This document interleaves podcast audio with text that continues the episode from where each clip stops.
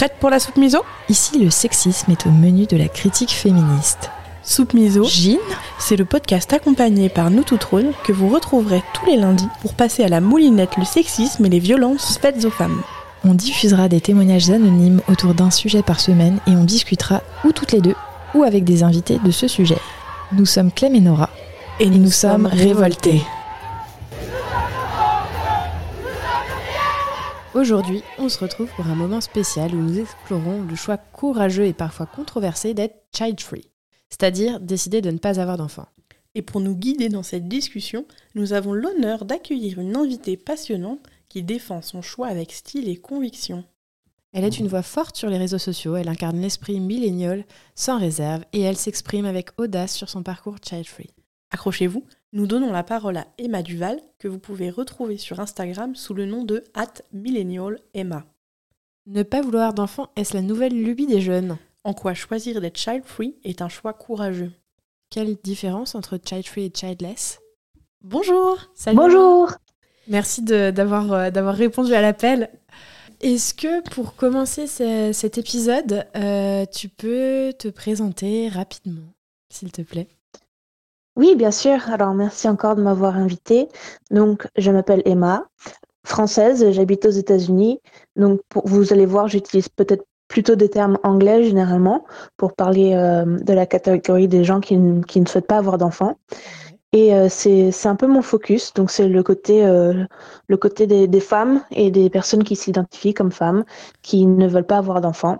Avec, j'essaye de regarder pas mal dans l'histoire pour prouver que que voilà, c'est pas un phénomène si nouveau que ça. Et mon but, c'est juste de, de pouvoir faire un peu de la de promouvoir autant que possible sur les réseaux sociaux cette euh, ce, ce mix d'histoire et de, de sociologie. Voilà. Super. Est-ce que tu peux nous parler du coup concrètement de comment tu fais pour visibiliser ça? Alors, pour essayer de visibilité, donc les, les child-free, les gens qui ne veulent pas d'enfants, et les childless, les gens qui souhaitent avoir des enfants mais qui ne peuvent pas pour euh, des raisons quelconques, euh, j'utilise un peu deux méthodes. Donc, euh, c'est de mettre en avant des personnes connues pour un peu pour que pour voilà pour piquer l'intérêt l'intérêt des gens. Donc, ça commence avec des autres, souvent des, des, des autrices connues comme euh, Jane Austen. Louisa May Alcott aux États-Unis, c'est les, elles sont, en France aussi, remarque, elles sont connues. Euh, aussi des célébrités, euh, des célébrités modernes. Donc, on va prendre, euh, par exemple, ça passe de Miley Cyrus à, à des, qu'est-ce qu'il y a comme actrice française? Bah alors ça, c'est c'est toujours un peu le, le c'est un, c'est un peu moins répandu en France, c'est un peu plus difficile de trouver des témoignages, mais mais, mais, mais ça commence à prendre plus d'ampleur, donc euh, c'est beaucoup très, c'est très anglophone ce que je fais. Mhm. Euh, mais voilà, c'est un peu de mélanger avec des, des personnalités connues, que ce soit historiques ou modernes, et un peu au milieu, voilà, mélanger avec euh, des, des, des personnalités historiques qui sont moins connues, euh, mais qui sont, voilà, dont il y a un très grand nombre, parce que j'ai un fichier Excel de plus de 1000 noms, à peu près. Waouh voilà.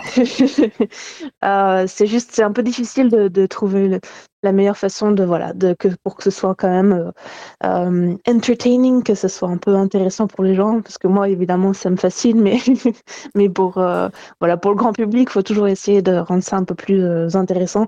Donc, en mélangeant ça à l'actualité, à peut-être des films, des, des livres qui sortent, voilà, c'est un peu, c'est un peu tout ce mélange-là. Eh ben, c'est en tout cas c'est c'est trop cool. Est-ce que tu veux nous parler un petit peu du musée en ligne euh, des femmes euh, child-free ou childless? Oui, bien sûr. Alors ça, c'est mon petit projet passion. C'est euh, donc en anglais, c'est le, euh, j'appelle le Child Free History Museum parce que euh, sinon c'est euh, Child Free et Childless et, et ceux qui ne se catégorisent pas, c'est trop long, donc j'ai juste fait Child Free. Mais c'est un peu, voilà, c'est un peu, je l'appelle un, petit- musée virtuel, mais c'est un peu où je regroupe toutes les informations que j'ai trouvées. Enfin, pas toutes parce que j'essaie d'en garder euh, parce que je voudrais pouvoir écrire un livre dessus, mais je partage autant d'informations que je peux sur des voilà. Euh, donc j'ai j'ai j'ai des catégories euh, par de- gens qui ont fait de la littérature, qui ont fait de la peinture, j'ai euh, j'ai un peu des faits historiques comme des grandes personnalités très connues. C'est un peu voilà, le but c'était un peu de pouvoir rassembler ça parce que il n'y avait pas vraiment de il y a, d'autres gens qui font ça aussi sur les réseaux sociaux, mais il n'y avait pas vraiment de, point central qui, qui, qui s'intéresse vraiment au côté de, historique. Euh, donc c'est un peu, voilà, c'est mon petit projet passion que j'espère pouvoir continuer à développer. C'est juste que ça prend énormément de temps, évidemment, et que j'ai ça sur le côté. Donc, euh, mais le, mon rêve, mon rêve, ce serait de pouvoir avoir une, euh, une expo en fait en personne, avec voilà, qui pourrait présenter un peu cet aspect, genre regarder un peu dans l'histoire. la question de la maternité a toujours été un peu compliquée finalement pour les femmes, et, et, et, ce, à travers l'histoire. Donc moi, je me concentre sur les femmes qui n'ont pas ou ne veulent pas d'enfants, mais évidemment, à travers ma recherche, je tombe sur beaucoup de femmes qui, euh, des mères qui étaient, voilà, qui n'étaient pas forcément satisfaites euh, de la, de, la parentalité ou, ou de le, du mariage. Enfin, il y a toutes ces questions, ça s'entremêle. Donc c'est pas du tout une histoire d'être euh, mère versus pas mère, mais c'est c'est vraiment plutôt en fait s'intéresser aux effets de la, de la, patriarchie, quoi, du patriarcat, pardon. Pourquoi tu penses que c'est important euh, du coup de visibiliser, de pardon, de visibiliser euh, ces femmes et notamment des femmes historiques qui n'ont pas d'enfants Pour moi, ça part du, du fait, euh, c'est un peu mon expérience perso qui de passer par là, voilà, grandir dans un milieu catholique à Paris et, et toujours penser que c'était un peu obligatoire de voilà, on se marie, on a des enfants, et puis, et puis voilà. Au point que quand j'étais jeune, je, je, voulais tellement pas me marier que, que j'ai dit que je voulais devenir religieuse. D'accord. euh, ouais. Et apparemment, j'ai rencontré plusieurs personnes qui sont un peu passées par ce, par ce stade-là. Euh, donc voilà, aujourd'hui je suis mariée, mon mari, il est aussi, on est tous les deux sans enfants et, et, euh, et par choix. Euh, mais c'est quelque chose qui est encore très difficile pour moi à aborder avec ma famille parce que justement, voilà, c'est catho un peu tradit, c'est tout ce milieu-là. Euh, en France aussi, quand même, c'est encore très. Euh, il y a beaucoup de messages pronatalistes. Et donc, euh, ce qui m'a beaucoup aidé, c'était de, de, me rendre compte que beaucoup des artistes que j'admirais n'avaient pas forcément d'enfants.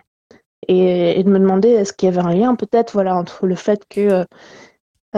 c'est peut-être plus dur quand on est quand on a envie de passer sa vie à, écrire ou à peindre ou, ou à dessiner de, de voilà de, de devoir devoir un peu sacrifier ça sur l'autel de la, à la fois du mariage et de la maternité. Et, euh, ou alors, qu'est-ce qui motivait ces femmes? Voilà, c'est un peu surtout cette question que je me suis posée.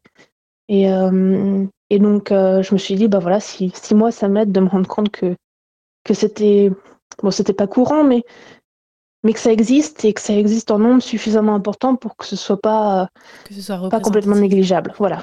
donc, je me suis dit, voilà, c'est peut-être important d'en parler parce que parce que parce que parce qu'on a encore besoin d'en parler en, en 2024 malheureusement et que je me suis dit que c'était un angle qui n'était pas, pas toujours abordé et, et qui m'intéresse personnellement. Puis surtout si toi à ton moment c'était ta seule euh, façon de voir euh, d'être une femme sans enfant c'était devenir religieuse oui.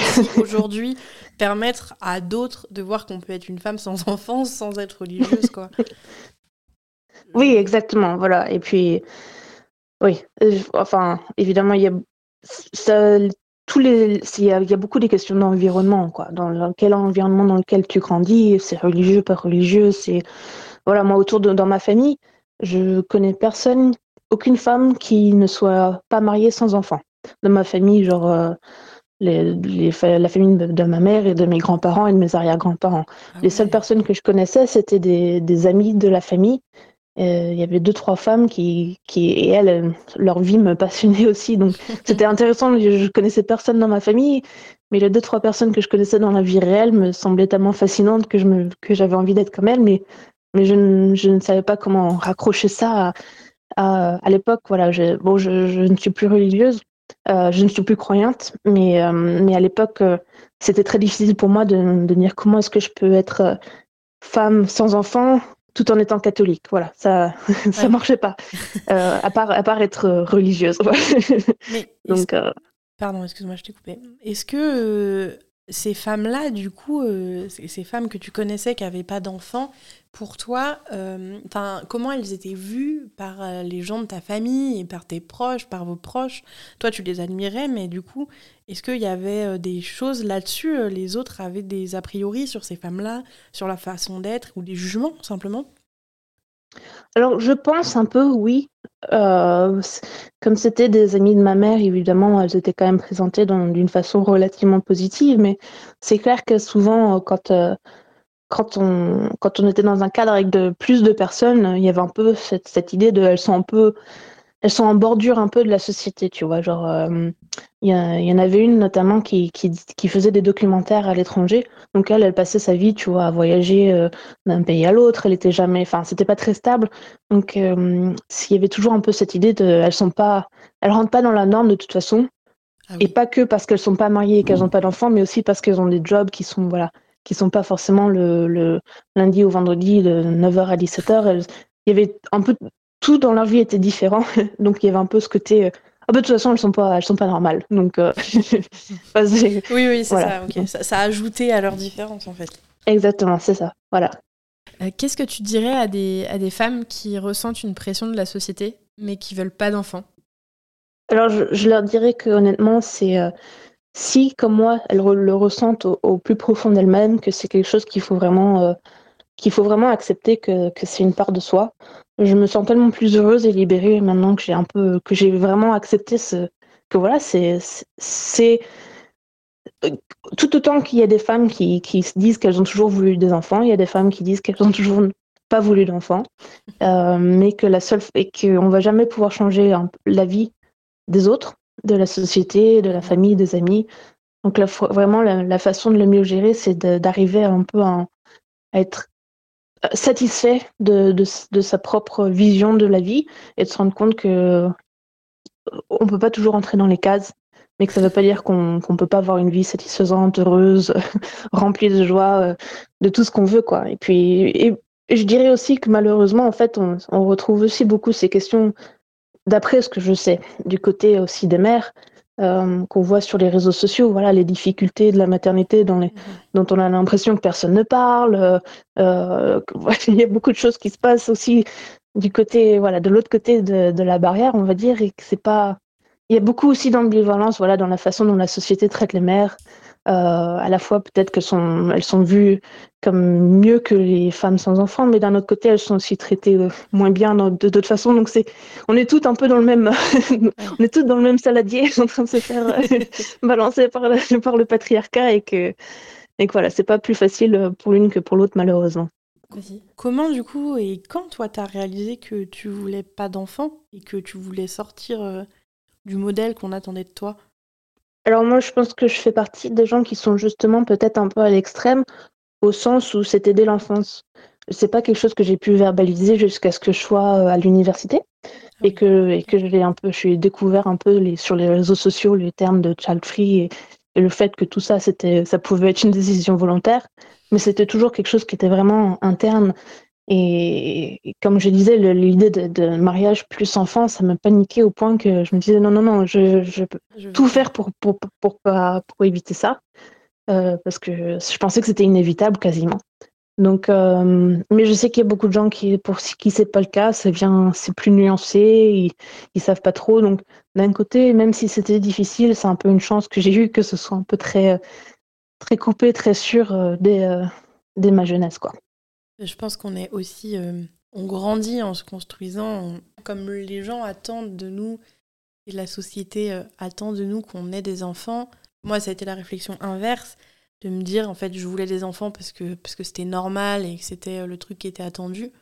Et donc, c'était une déconstruction de, de cette chose-là, quoi. Ce, ce, chemin inverse, alors qu'a priori, toi, tu l'as su très très tôt et ça te. Enfin, tu dis que le, le mariage et les enfants, ça te paniquait quand t'étais quand étais jeune, enfin jeune, quand tu étais enfant. Euh, du coup, euh, c'est assez intéressant euh, que tu dis ça parce que je suis pas sûre que ton modèle soit le modèle universel des child free, quoi. Non, probablement pas. En effet, je pense qu'il y a beaucoup de gens qui se situent plus dans, dans en effet, le questionnement et de bah, finalement, la parentalité, c'est, on peut pas savoir jusqu'à ce qu'on soit dedans. Mais bon, une fois qu'on est dedans, on peut pas faire retour arrière. Donc évidemment, c'est une grosse question. mais euh... annulation mission.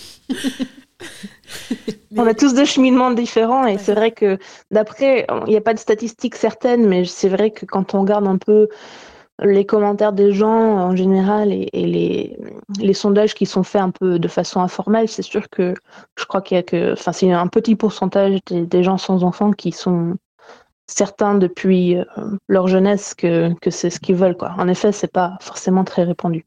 Mais c'est ce qui me motive parce que ça, ça me rend un peu, cette, cette certitude que j'ai, euh, ça me, me facilite un peu la tâche euh, d'être un peu active de ce côté-là, quoi.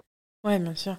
Euh, mais justement, on a un peu de chiffres quand même. Euh, en tout cas, il y a eu une étude aux États-Unis, d'ailleurs, je crois, qui disait qu'il y avait aujourd'hui, en 2023, ouais, c'est un truc de août 2023, mon article que j'ai là, que 27% de la population aujourd'hui s'identifie comme child free aux États-Unis. Et c'est dans certains États, plus de 18 ans, mais, mais c'est quand même 27% aujourd'hui, quoi. Ouais, c'est quand même c'est énorme, mais c'est sûr que c'est un, secteur un peu de la population, on va dire, un segment qui, qui, qui, qui grandit. Après, euh, il y a toujours, ce serait intéressant de voir dans 20 ans euh, les jeunes qui ont aujourd'hui 20 ans qui, qui ne veulent pas d'enfants, est-ce que ce sera toujours le cas quand ils ont 40 ans? Euh, parce qu'en effet, comme tu dis, il y a beaucoup de choses qui changent et, et c'est pas non plus c'est pas non plus rare que des gens qui identifient au child free changent d'avis. Ce qui est un des soucis pour, les, pour nous qui ne changeons pas d'avis, parce qu'on on a souvent des gens qui nous disent bah, Tu vas changer d'avis, parce que je connais euh, un tel ou une telle qui a, qui a changé d'avis. Donc, euh, c'est déjà des réflexions que je me suis pris et c'est. C'est pas toujours facile à, à, gérer de dire que non, moi je, je pense que je changerai pas d'avis. Très certainement que je vais pas changer d'avis. Mais, euh, mais je trouve ça fascinant en effet que, ouais, c'est ça. Je crois que pour les générations précédentes, c'était plutôt 15-20% sans enfants, mais que ce soit déjà 25% pour les, pour la, entre guillemets, nouvelle génération. Donc les, moi, je suis millénial, donc on va dire pour les Gen Z. Euh, ça sera intéressant de voir euh, sur le long terme si, ces chiffres restent aussi élevés, mais, mais dans tous les cas, euh, dans tous les cas, par exemple en, Europe, on va dire, euh, au Moyen Âge jusqu'au XVIIIe siècle, il y avait à peu près 10 à 20% de la population féminine qui ne se mariait pas euh, d'ici l'âge de genre 50 ans. Donc on, donc on peut on peut en déduire qu'elle souvent elle n'avait pas d'enfant, même si ça existe les mères célibataires. Donc c'est un peu ça, c'est que ça a toujours, toujours eu un pourcentage que je dirais qui était peut-être autour de, de 10% de femmes sans enfants. Mais, euh, mais clairement, ça, clairement, voilà, maintenant ça, ça grandit parce que pour beaucoup de raisons. c'est vrai que la liste est longue. Et est-ce que tu vois une différence de, de, traitement entre les child free des USA et euh, ceux de France? Je pense que c'est beaucoup plus accepté aux États-Unis mhm. qu'en France. Euh, c'est ça, arrive, évidemment, vous en avez déjà parlé sur le podcast, mais c'est pas même même chez le dentiste, ça m'est arrivé qu'on me demande euh, est-ce que vous avez des enfants, quand est-ce que vous allez avoir des enfants, machin, machin. Donc c'est quand même des questions que qu'on me pose souvent. Et mais euh, la différence, c'est la réponse. Et souvent, les, les personnes sont plus ouvertes au fait que, que voilà, que j'ai pas d'enfant ou que je ne veux pas d'enfant. Alors qu'en France, euh, voilà, c'est, en tout cas dans ma famille, ça conduit encore à des, un peu des conflits euh, pendant les repas de famille. Donc c'est un sujet que j'ai encore voilà, du mal à aborder sans que ça, sans que ça dégénère parce que, euh, parce que comme j'ai dit, il y a un peu ce côté euh, voilà, catholique. le mariage c'est fait pour avoir des enfants. c'est, enfin, il y a tout cet aspect-là qui rend les choses plus compliquées dans mon expérience. Mais, mais donc voilà, je dirais que malheureusement, les personnes que je connais qui sont aussi sans enfants par choix en France euh, ont, l'air d'avoir plus de difficultés à pouvoir assumer euh, ce choix sans, recevoir trop de, trop de backlash. Quoi. Donc il y a encore du progrès à faire. Ouais. C'est clair. Ok, bah merci euh, pour tes réponses. moi, j'ai une dernière question. je pense que ça sera la dernière. Euh, et c'est vraiment sur le propre de ton travail. C'est euh, est-ce que toi, il y a une femme euh, sur laquelle tu travailles ou tu as fait des recherches qui te parle particulièrement ou qui te qui t'inspire Oui, voilà, qui t'inspire. C'est le mot que je cherchais. Alors, Euh, je vais en citer deux françaises qui, qui, qui me viennent toujours à l'esprit dès qu'on me pose cette question. C'est tout d'abord, je vais parler de Gabrielle Suchon, qui a publié, elle, était, elle avait à peu près 60 ans et il me semble que c'était autour de 1700, elle a publié un livre sur le célibat volontaire comme, euh, comme troisième option en dehors du mariage et des ordres religieux. Et c'est un des premiers livres qui, soit, qui existe encore en tout cas et, dont j'ai connaissance, qui un peu euh, met en avant cette idée de, voilà, de la vie célibataire mais sans, euh, sans la religion, quoi. Juste célibataire euh, comme, comme aujourd'hui, quoi. Euh, mais c'était il y a 300 ans. Et je trouve ça fascinant que je n'ai découvert cet ouvrage que, qu'en faisant des recherches. Parce que j'aurais pensé que, voilà, que c'était, c'était suffisamment original et différent que j'en aurais entendu parler. Mmh. Mais, mais non. Et, et, elle, elle était justement, euh, dans sa jeunesse, elle était religieuse, et puis ensuite, elle a été, je sais, je connais pas le terme pour les femmes, mais défroquée. Enfin, elle est, elle est sortie des, des ordres.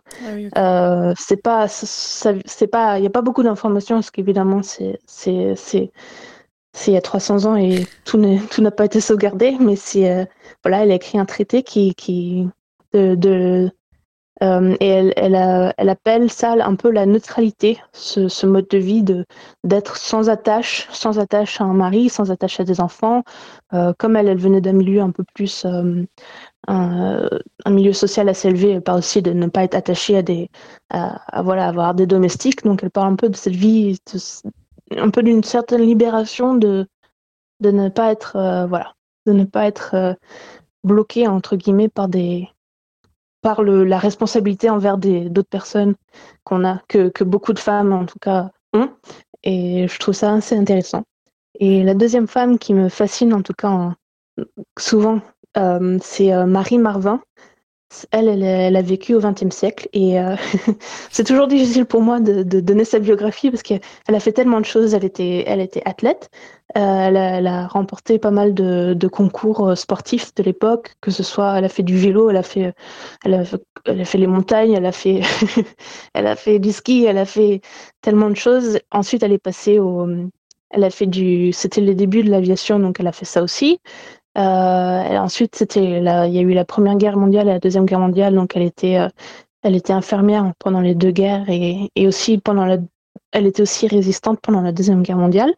Euh, donc, c'est, elle a aussi participé à faire la promotion de, de, comment ça s'appelle, de, de une sorte d'hélicoptère qui, qui, oh là là, en, français je ne connais plus le terme, mais de, de pouvoir euh, sauver les, en fait, les soldats qui étaient au front et de les emmener comme ça, voilà, par un, un mode d'aviation, euh, de les ressortir de là pour qu'ils soient élitroyés. Pour qu'ils voilà, voilà, c'est ça. Ah, je l'avais pas, Donc, je pas du tout. Je suis en train de réfléchir, mais ok, d'accord, je l'ai. ok. Euh, ça, c'était plutôt un avion qu'un hélicoptère, je crois, mais enfin, elle a vraiment touché un peu à tout de à tous les éléments importants qui se sont passés à l'époque. Donc que ce soit voilà que ce soit euh, le sport qui s'est ouvert aux femmes que ce soit l'aviation que ce soit les, la, la, moto et la bicyclette et le elle a fait un peu tout. Et euh, et euh, elle a fait aussi de nombreux discours.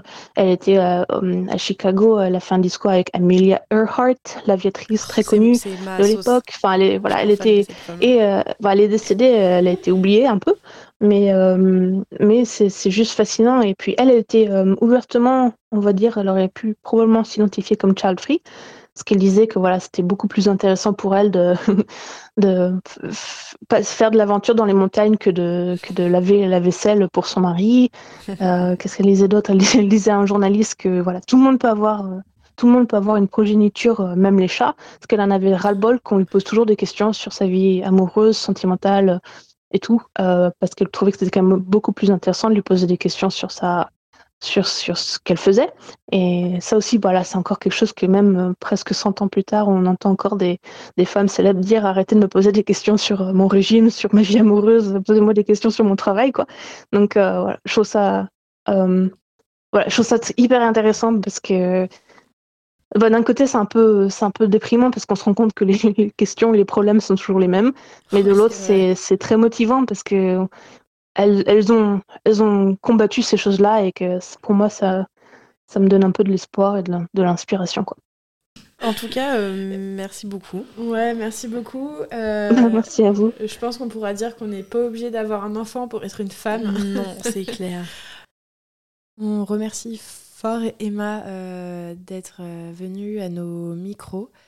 Euh, J'espère que cet épisode vous a plu et on a hâte d'entendre vos, vos retours euh, sur, sur, les, sur les réseaux. Euh, voilà, et j'espère qu'on a répondu à la question euh, faut-il être mère pour être femme? La réponse est évidemment non. si c'était pas assez subtil comme réponse. Voilà. Et puis, on se retrouve lundi prochain pour un nouvel épisode.